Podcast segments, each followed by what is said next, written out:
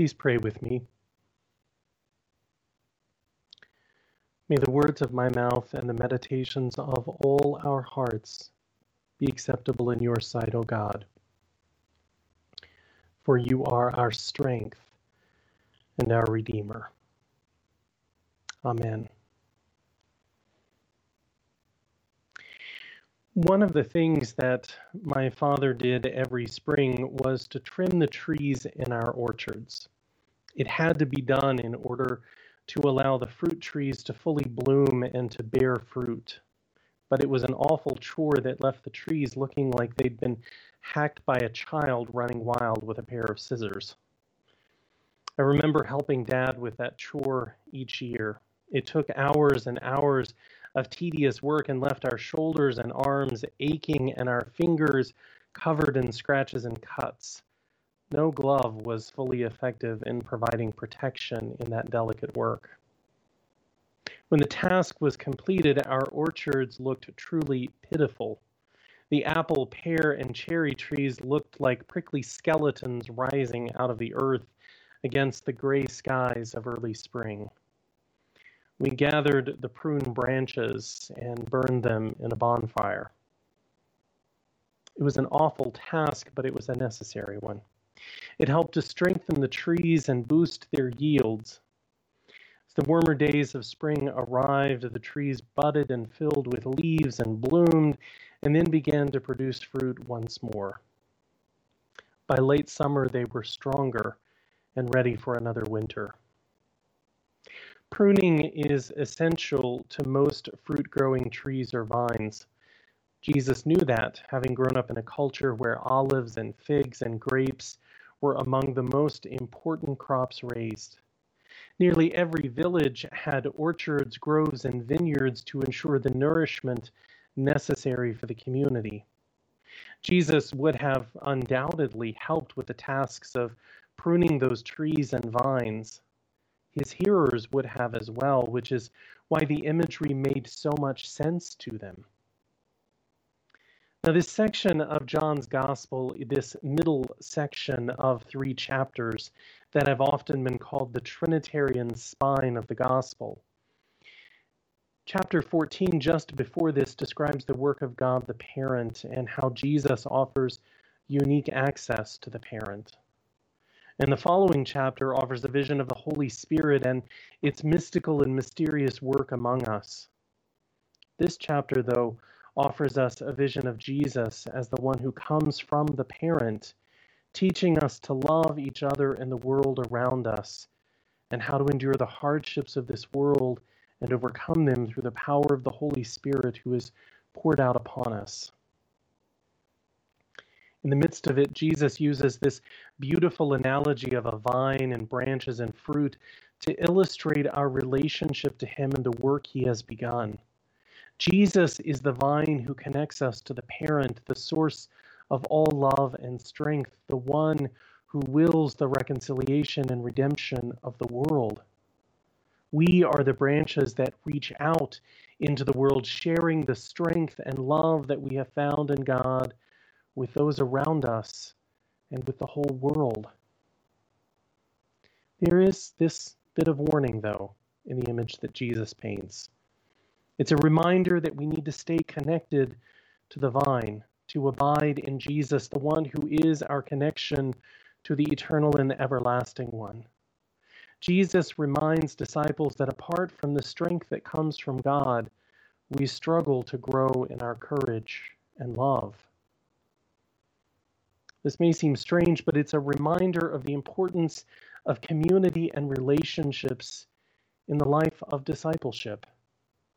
All that we are able to do is because of our connection to God and to each other. Life can be frustrating, especially when we share it together in community. No one knows quite how to press our buttons like those we love. Over the last year, all of us have learned that lesson in exceedingly interesting ways. It's easy to get frustrated and walk away. But Jesus reminds us that those relationships that bind us together are the source of our strength and the well of love from which we find the courage to live as disciples in this world. And then there's this note about pruning.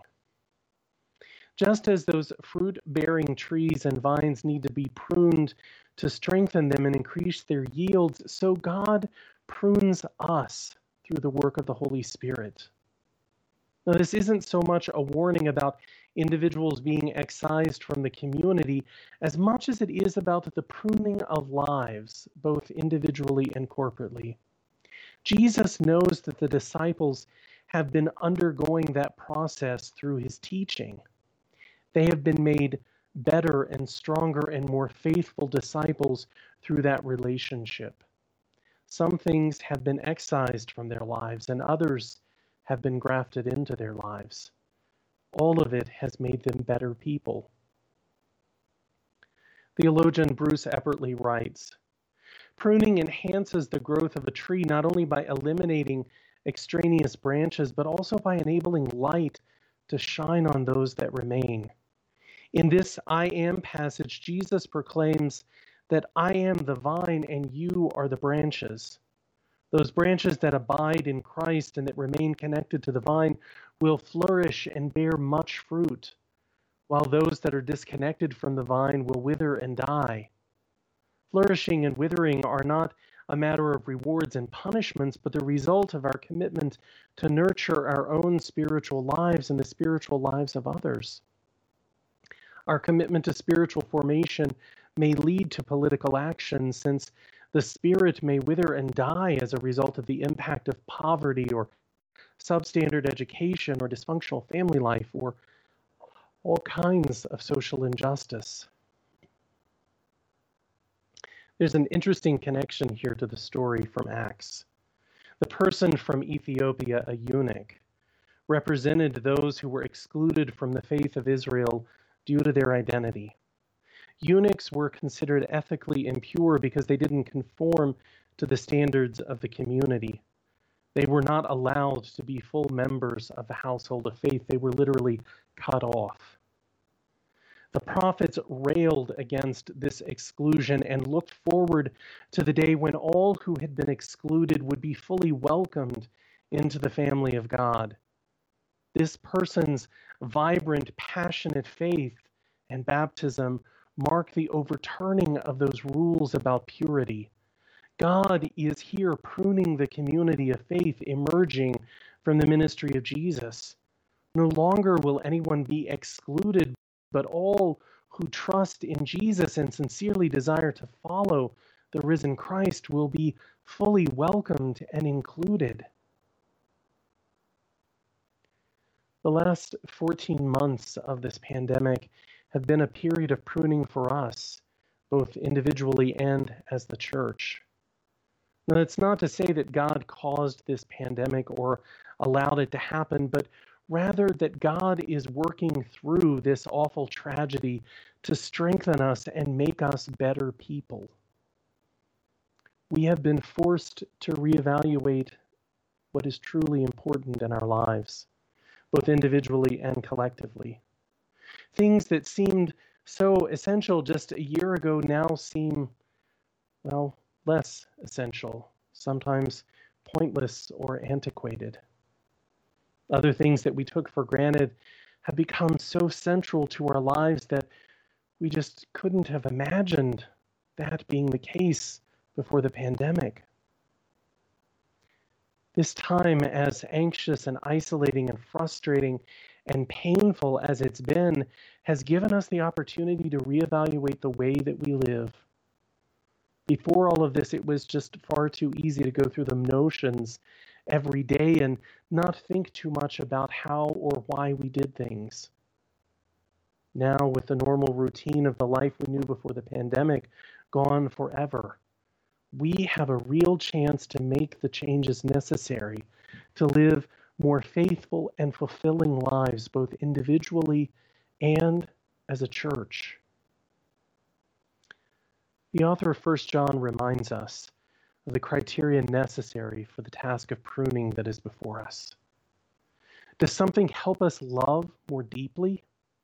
Does it bring us greater courage in the struggle for a more just, equitable, and sustainable world? If not, then perhaps it's time to let it go. Love is the ultimate measure of the worth of anything and everything in our lives.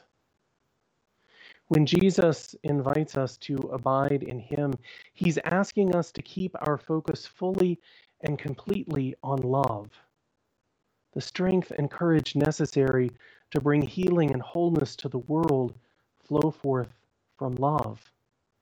In fact, that's the only place from which they can or will come. Amen.